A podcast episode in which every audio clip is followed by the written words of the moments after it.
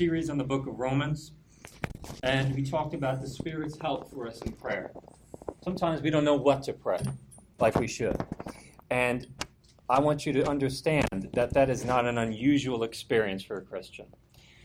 Um, but the Spirit helps you and intercedes for you with groanings too deep for words. Sometimes you can't articulate yourself properly before the Lord, but the Holy Spirit takes your mumblings and presents them to the Lord as a sweet sound according to his will.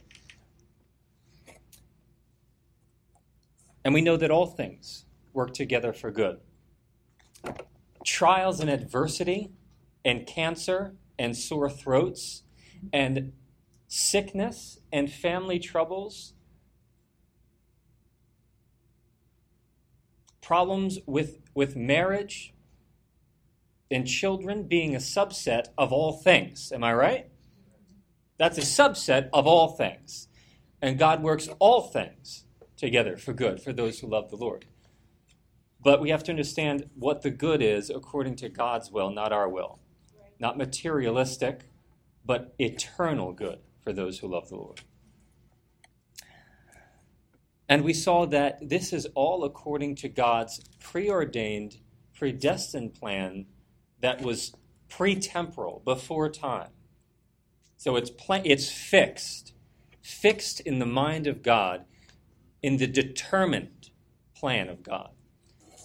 So now we're going to draw a grand conclusion based on everything we've said in the book of Romans so far. So read with me uh, Romans chapter 8, verses 31 through 39. The Apostle Paul continues What then shall we say to these things?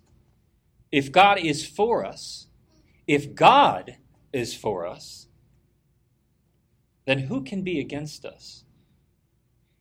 He who did not spare his own son, but gave him up for us all, how will he not with him graciously give us all things? Who shall bring any charge against God's elect? It is God who justifies. Who is to condemn? Christ Jesus is the one who died. More than that, who is raised, who is at the right hand of God, who is, who is interceding for us. Who shall separate us from the love of Christ? Shall tribulation, or distress, or persecution, or famine, or nakedness, or danger, or sword. As it is written, For your sake we are being killed all the day long. We are regarded as sheep to be slaughtered. No. In all these things, we are more than conquerors through him who loved us. For I am sure that neither death, nor life, nor angels, nor rulers, nor things present, nor things to come, nor powers, nor height, nor depth, nor anything else in all creation will be able to separate us from the love of God in Christ Jesus our Lord. Amen. Amen. I could end the sermon right there, there and that would be a good one. So, in this passage, um, we're told that nothing, nothing can effectively stand against the Christian. That doesn't mean that nothing does stand against the Christian. We are told that nothing can effectively stand against the Christian. No accusation, no adversity, or anything else conceivable in all creation has the force to overpower Christ's determination to see you seated with him in glory. So Christ here's Christ is the interpretive lens for Christians. Um, so do we want to understand what God is like and how He views us? Look, ask that question through the incarnation, through the death, through the resurrection and ascension of Christ. So Christ is the hermeneutic through which we understand God, and also Christ is the interpretive lens through which we understand our experiences, our trials, our circumstances. Many, in fact, I would say it's the common thing to view God through your circumstances. But a Christian is freed up from that to view your trials and adversities in light of and through God's love for us in Christ. So that's the interpretive lens through which we view everything in reality, from God to our circumstances here on earth. This, uh, what I, this whole passage is what I can only call a theology of triumph in Christ. So if God be for us,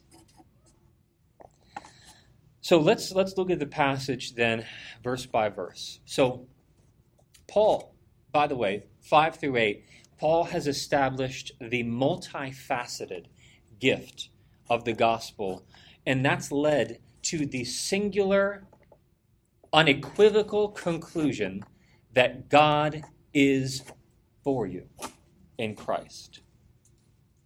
In verse 31, Paul asks a question What shall we say to these things? So, what things is Paul talking about? Starting from chapter 5, he has talked about the fact that you've been released from the penalty of sin. You should, you should have, not to put it too harshly or too mildly, but you should have been damned and gone to hell. But you've been released from that. You've also been released from the power of sin, whereby you are being led into death, eternal destruction. But you are released from that through Christ. And God has united you to Christ, meaning that everything that Christ has is now yours. He's adopted you as sons and daughters in Christ. And He is working all things together for your ultimate good. He's weaving the threads of your life together for your good. And this is based on his fixed plan according to time. So, what, what do you conclude from that? That God is for us. That's what the Apostle Paul concludes from that. So, the gospel of Jesus Christ is the news that those who have faith in him stand unambiguously and squarely in God's favor in and through all things. That's the good news of the gospel. Now, the ultimate support for this is verse 32. The ultimate support for God loving us is that Jesus died on the cross for us.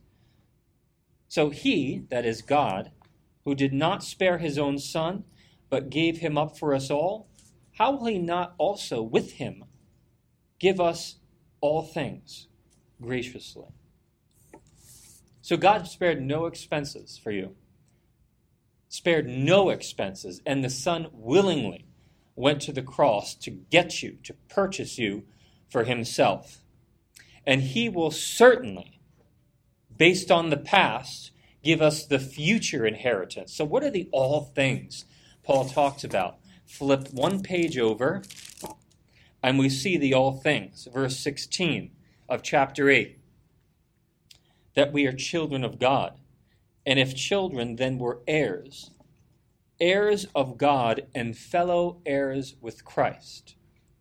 So, whatever Christ has as a son of the kingdom, and these are things that, that we can't really grasp or don't really know fully right now. But whatever Christ has, he's sharing with you. The inheritance, he's sharing with you. That doesn't mean that you're his equal. It means that he shares with you even though you're unequal to him. So, because of Christ, there's no ambiguity ambiguity about your relationship with God. Now, I think Muslims, um, from what I understand about their theology, a Muslim would spend their whole life serving Allah and Allah could turn around and say, ah, you know what? You're out. Never mind. I changed my mind. So there's, there's this anxiety about the future for Muslims. But that is not so for a Christian. As Christians, we don't need to have any anxiety about the future in Christ Jesus. Our God is a consistent God, and we're promised that He will graciously give us all things in Christ Jesus. There is no anxiety, anxiety about God, whether God will receive us as Christians. He has promised it, and you can bank on that. That's the message of the gospel. So God is for you as a Christian. Now, now Paul established who God is who is for us. He's going to tell us who's against us now. I think we just sang that. If God is um, did we sing something like that? Something about the, the enemy, I don't know. Something about the tempter coming and he can't come against us or whatever. All right, so anyhow. Um, there are things against us. okay? So, what is against us? Number one, in verse uh, 33, Paul talks about accusations that are against us. Who shall bring any charge against God's elect? Paul's point here is that no accuser will override God's declaration of righteousness in our favor. So there are accusers, are there not? There are accusers on earth. And people on earth will call you a bigot for being a Christian. They'll call you closed minded and haters of mankind with all the superlatives you can think of. There are those that are against us and who accuse us as Christians. There are also accusers in the heavens again, who knows what happens in the heavens? Oh, who knows? I don't want to make the Bible less strange to you. I, am not that. I want to make. I want to bring the full otherworldliness of the Bible to you for a minute. There's an eerie scene, an eerie scene in the book of Job, where the accuser stands before the courts of the Lord here's what it says And now there was a day when the sons of God came to present themselves before the Lord. And Satan, the accuser, also came among them. And the Lord said to Satan, From where have you come? And Satan answered the Lord and said, From going to and fro on the earth, and from walking up and down upon it, almost shoving that in the Lord's face. But the accuser stood in the courts of the Lord and even held one of God's people out before him so as to test him and tempt him. Revelation says that, that Satan accuses the brethren day and night in the courts of the Lord. So there is an accuser in the heavens. There's an accuser on earth, there's an accuser in the heavens, but perhaps the most convincing accuser for you would be your own heart because you know what you've done. You, you know that you are unworthy, and you feel that sometimes. But we have an advocate with the Father in Jesus Christ. 1 John 3:19 tells us, "By this we know that we are of the truth and reassure our hearts before him." So, how do you reassure your heart before God? For whenever our heart condemns us, God is greater than our hearts. And He knows everything. So He knows. He knows what you've done in the darkness. He knows about that. But it just so happens that the God that knows everything about you is also the God who inspired Romans 8, verse 1 which says, There is no condemnation for those who are in Christ Jesus, our Lord. Now, if you've been in this church for any amount of time, you know that that is not an excuse to go and sin. or to live some kind of debauched lifestyle. Just listen to our past sermons, and we'll convince you very quickly that the Bible does not just allow us to go and live whatever kind of life comes up from our hearts. We are to kill sin. However, when you do sin, the Lord knows that, and He's greater than your heart that condemns you, and you have an advocate with the Father. So, Paul is not saying that there are not accusers. There are accusers. But it is God who justifies. Verse 35. Who is the condemn? Or verse 33. It is God who justifies. Who is to condemn? Christ Jesus is the one who died for you. There's no death waiting for you, no eternal death waiting for you. There's a physical death, not an eternal death waiting for you, not a forsakenness of the Father, not the wrath of God. So every accusation made against you will have to come up against Romans 8, verse 1. Now, Christ not only died for you, but verse 34 says he's interceding for you as well. Who is to condemn? Christ Jesus is the one who died. More than that, who was raised, who is at the right hand of God, and who is indeed interceding for us. Christ stands in the courts of the Lord interceding for the Christians. Now, that, ver- that word interceding, entugano, is to appeal to a superior against a third party. I find that so interesting. To intercede here means to appeal to someone superior against a third party. So we already said that Satan stands in the courts of the Lord and accuses the brethren day and night. And I still think Satan, in some way that I cannot fully grasp, stands in the courts of the Lord and accuses you and demands to have you. Remember, sin is crouching at the door and it demands to have you. And he demands the Father to give you to him. Here's a very, you want the blue pill or the red pill? Mm-hmm. All right, because I think sometimes Christians get up here and we want to make the Bible seem not weird, you know? It's weird enough when you read the Old Testament. We want to just kind of Americanize everything. But I, I think things happen in reality that we cannot see. That's a fundamental tenet of the Christian faith.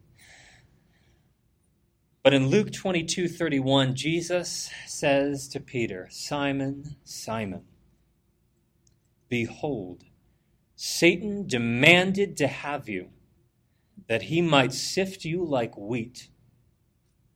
But, but I have prayed for you, that your faith may not fail. And when you have turned again, strengthen your brothers. Satan demanded to have Peter, the one on whom Christ was going to build the church, and he stood in the courts of the Lord demanding this from the Father. But Jesus interceded for Peter. And it was Christ's intercession that saved him, I think. But I have prayed for you that you may not fail. So here's what I think if it were not for Christ, the charges of the accuser would have stood against you. They would have stood against you in the courts of the Lord. But Christ entered the courts of the Lord with his own blood as the sacrifice. And now he rules in the courts of the Lord at the right hand of God, interceding us, interceding for us. He's the one, he's the Son of Man of Daniel 7, who approaches the Ancient of Days, and to him was given authority and dominion and a kingdom and a people. So, he intercedes for us against the third party. This is what I think um, theologians have pointed to the covenant of redemption. That God made a pact, for lack of a better word, with Christ. And, said, and it's almost like there was a discussion happening. And the Father says, Well, the accusers' accusations are strong against this people. They have defied my name, they have broken my commands, and they have turned the world upside down. These children of men have. They deserve to die. They deserve the full weight of my wrath, and they deserve to be forsaken of me. But if you, my son, my only son whom I love, if you go down and unite yourself to the children of men, and if you die for them and take that penalty on yourself, then I will raise you up and I will give them to you, and you will be their king, and you will stand before me and sit beside me and represent them in my midst. That's called the covenant of redemption. Philippians 3 talks about the sacrifice of Christ, and Paul says, Therefore, Christ, God highly exalted him and gave him the name that is above every name, that at the name of Jesus every knee should bow and every tongue should confess that Jesus Christ is Lord. So no accusation can stand against you because of Christ.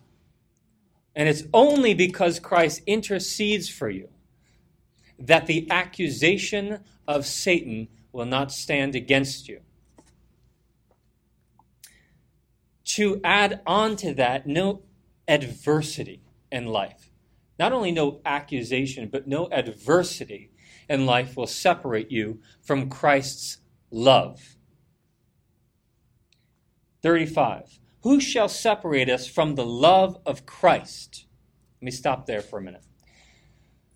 We talk about the love of Christ, and I think, honestly, this concept has, has been a little over sentimentalized because we think about love in such squishy terms. Now, I do want to say that the love of Christ involves a very deep affection for you. He loves you with a deep affection but also the love of Christ carries the sense of a fixed determination to secure the good of his people in the face of any and all opposition. It is a fixed, strong determination to see you through into the kingdom against everything that's going to come against you. That's the love of Christ I'm talking about.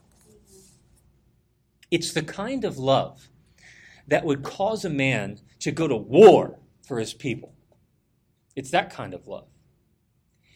It's the kind of affection, deep affection, and compassion, together with the suffering of somebody that would embolden a firefighter to run into the black smoke of the World Trade Centers while they're on fire to save people inside.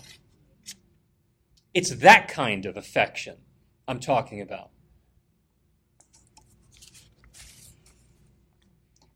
It's, it's the kind of love with a selflessness that would cause a soldier to throw himself onto a grenade to save his brothers.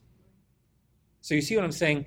Yes, there's a deep affection, but it's not it's not a squishy romantic affection, it is a protective, determined, selfless, strong, brave, unwavering kind of love. And no one, no adversity is going to separate you from that, even if that adversity tries to do so. So the point here is that no force in heaven or on earth is going to, no matter how strong it is, is going to override the power and fixed determination of Christ's love for you. So, what, what are some things that might indicate to some people that may, I'm outside of the love of Christ? What would make one think that? Paul gives us a list in verse 35. Shall tribulation, whether mental, physical, emotion, or social trouble, will any of those separate you from God's, Christ's brave, manly determination to see you to the end? Will any of those things? No. Will distress, that is, any oppressive condition, separate you? No. Will persecution, that is, mocking because of Christ, or disfavor, or death because of Christ, will that separate you? Will famine, a severe shortage of food that puts you and your family in danger of starvation, separate you? Will nakedness separate you? Will sword separate you? That means someone comes at you with a sword and then cuts your head off in execution style. Will that separate you from the love of Christ? No. And Paul quotes a psalm, Psalm 44 22, to show that God's people have always faced these things. For your sake, we are being killed all the day long, and we're regarded as sheep to be slaughtered. This is normal for God's people. Now, I can can we talk for a minute? Can we talk? We're friends, right? Yes. Okay. Now, I read a book recently about prayer that is encouraging me to lament to God and complain to Him because of the trials in my life. And the author actually quoted Psalm 44. And which is very interesting, it's the same um, uh, psalm that Paul is quoting here. Now let's let's look with me. If you have your Bibles, look with me in Psalm 44, 22. The psalm says, starting from verse 22, I'll read three verses. These are the three verses I think really get my point across. The psalmist here says, For your sake we are being killed all the day long, Lord. We are regarded as sheep to be slaughtered. Awake! Why are you sleeping, Lord? Rouse yourself. Do not reject us forever. Why do you hide your face? Why do you forget our affliction and our oppression? So the psalmist is crying out to God, saying, Wake up already. Rouse yourself up. Why are you rejecting us? Why are you hiding your face from us? Don't you see what we're going through? And that book I was reading encourages me to honestly pray like that to the Lord when I'm going through things. Now, I think there is, we should pray honestly to the Lord. And there is a place for some kind of lament. But that is precisely not what a Christian should do. Because we don't pray as people who wonder where God is. We pray as people for whom Christ the Messiah has died, risen, and has ascended at the right hand of God and is interceding for us with a fixed determination to see us seated in glory with him. Hallelujah. Amen? Yes. So, when Paul quotes this, what does he say? Yeah, awake, Lord. Don't you see we're struggling? Verse 37, he responds to this psalm and he says, No. In all these things, we are more than conquerors through him who loved us. He does not tell God to wake up. He does not tell, ask God while he's sleeping. He says, I know that God is for me through this, and that I am a more than victorious and triumphant in it. We are more than conquerors through him who loved us. So we don't lament as people who have no Messiah. We do not lament as people who have a Messiah that was just killed. The way we properly lament is people who have a Messiah who is raised and is coming again and who gives us hope in the midst of those things. So, you should not pray asking God to wake up already. Let me give you a lamentation that I think you should pray. If you turn with me to Lamentations 3 16. This is written probably by Jeremiah after Jerusalem was destroyed. And I've always pictured Jerusalem not just destroyed, I mean they were sieged. And a siege is when an army surrounds the city and they stay there for a year or two until all of the food is gone in the city, all of the water is gone in the city, people are starving. And there are even accounts of people in Jerusalem eating their own children, their own infants, to try to stay alive as they are being sieged. After this is all over, there are accounts of a breach being made in the wall of Jerusalem by the enemy, by Babylon. And they take over the city. The king tries to flee. They chase him down. They pluck out his eyes. Before they do that, they kill his children in his face. They pluck out his eyes and carry him out to Babylon. These men were vicious, vicious men. Um, and they burn the city and knock down the walls and did horrible things to the people and carried them off as slaves to Babylon. And I always picture Jeremiah, who uh, it seems went down to Egypt, but I always picture Jeremiah sitting on the mountain that Jesus sat out when he looked at Jerusalem and sing this lament as he sees the city burning, maybe. Maybe smoldering smoke coming up from the city the walls broken down, and he sees a line of his brethren being carried off into Babylon. Verse 16 Lord, the Lord has made my teeth grind on gravel, and he has covered me in ashes. My soul is bereft of peace. I have forgotten what happiness is. So I say, my endurance has perished. So is my hope from the Lord. Remember, Lord, my affliction and the wanderings, the wormwood and the gall. My soul continually remembers it and is bowed down within me. But this I call to mind and therefore I do have hope.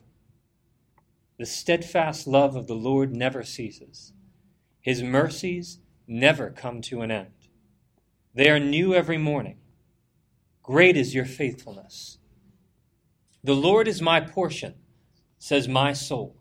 Therefore, I will hope in him. The Lord is good to those who wait for him, to the soul who seeks him. It is good that one should wait quietly for the salvation of the Lord. That, I think, is how we should lament as Christians. And you will go through things in life, probably tragedies in life. I don't know what tragedies are waiting for me. But speaking to my future self,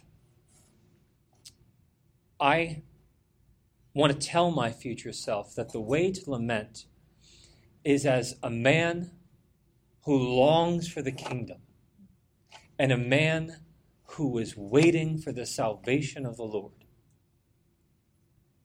and for every tear to be wiped away. And I can hope in him in the midst of that, and so can you. I know I know what you are going I know what you're dealing with, many of you right now. And maybe you feel like your teeth have been grinding on gravel. And maybe you feel like you are bereft of peace and your endurance has perished. And you can tell the Lord that. But do not grieve as somebody who has no hope. We don't grieve as people who have no hope, but, the, but as those for whom Christ has risen and is interceding, and whose love is fixed and strong in your favor. Now, back to Romans. This is a theology of triumphant hopefulness, not of cavalier ignorance of our circumstances. Okay, we don't shove it in your face and say, well, you just got to be joyful. We don't do that. But we do have triumphant hopefulness in the midst of these things because we anticipate what's coming in the future. Uh, one scholar, Jürgen Moltmann, who I suggest you do not read, um, had a good quote. He said, Anxiety is anticipated terror, hope is anticipated joy. That's what a Christian lament is like. Anticipating joy in the midst of your adversity, in the midst of um, your sickness, in the midst of your family troubles.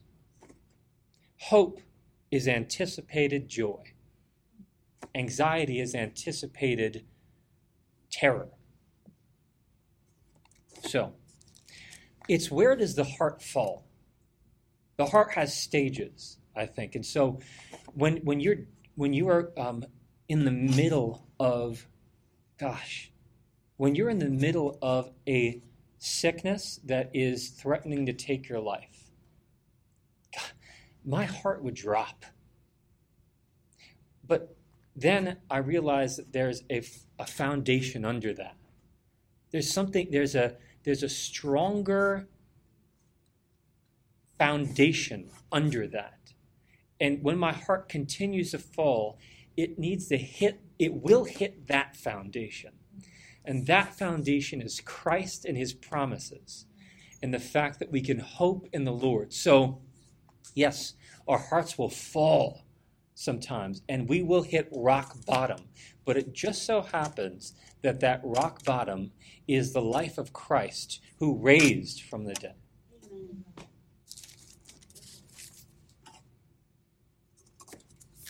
I um the, the, our country is secularizing, right?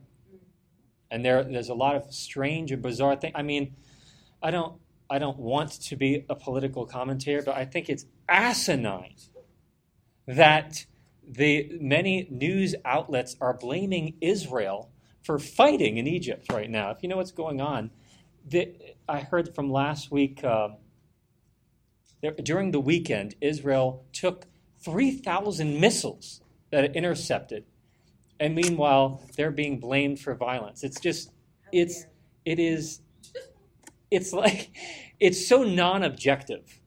Right. It's just it's just not objective. So anyhow um, i heard so anyhow that's how our country thinks too. Our country is is becoming just clueless about reality and how things really work. And uh, i heard a commentator say in the next 10 years he believes that no christian this is a christian commentator he says that no Christian will be able to work at a major university, corporation, or for the government in America. So, what do we do? What posture does that put us in? hopelessness or a strong, hopeful, triumphant, victorious posture. Perhaps it's been granted unto us to suffer for his sake and to win in the end. I, I you know, there's um, remember that scene in the um, Return of the King, all right, where the steward, I think of Minas Tirith, looks out over the city and he sees the enemy coming to his city and he says, Turn back, you know, uh, retreat, fall on your faces. And I love Gandalf, the old wizard, takes his staff and bashes him over the head with it and says, Man up and prepare for battle. That's what we need to do. So the, the country is going down, right? I, I, fine. Fine. But man up. Amen. It's been granted to you to suffer for his sake. Thank you, brother. Christian up. Christian up. Yeah. yeah. Or woman up. because we're told that God will soon crush Satan under our feet. Amen. So here's what we want we want a triumphant hopefulness. We will not fear though the earth gives way. Amen? so, so uh, I'm, I'm uh, I would say I'm just getting started, but I am closing. so, so here's what I'm saying: be be hope, be a hopeful Christian, and and lament as somebody who longs for what Christ promised you. And here's the summary statement Paul gives then. In all these things, we are more than conquerors for him through him who loved us. So, what can separate you? I, it's very interesting that Paul mentions death first, because many of us fear dying. But death cannot separate you from the love of God, nor angels, no spiritual adversary. Time, things present or things to come. None of those things will be able to separate you. So, whatever comes down the pike, that won't be able to separate you from Christ's fixed determination to crush Satan under your feet and to glorify you. No spatial dimensions, height, depth, nothing will be able to separate you from Christ's robust, unwavering determination to see you through. So, this has not been a prosperity theology, right? This has been an adversity theology. Adversity theology means you will have accusers, but Christ is seated at the right hand of the Father. Father. Adversity theology means that you will have tribulation, but to take heart, because Christ has overcome the world. Adversity theology says that Christ has made it his personal intention to secure your good in the face of all opposition for his glory, and he will have the victory. Hallelujah. That is adversity theology. If God be for us, who can be against us? And amen. Amen. Amen. Now, to him who is able to keep you from stumbling and to present you blameless before the presence of his glory with great joy, to the only God, our Savior, through Jesus Christ our Lord, be glory, majesty, dominion, and authority before all time and now and forevermore. Amen and amen.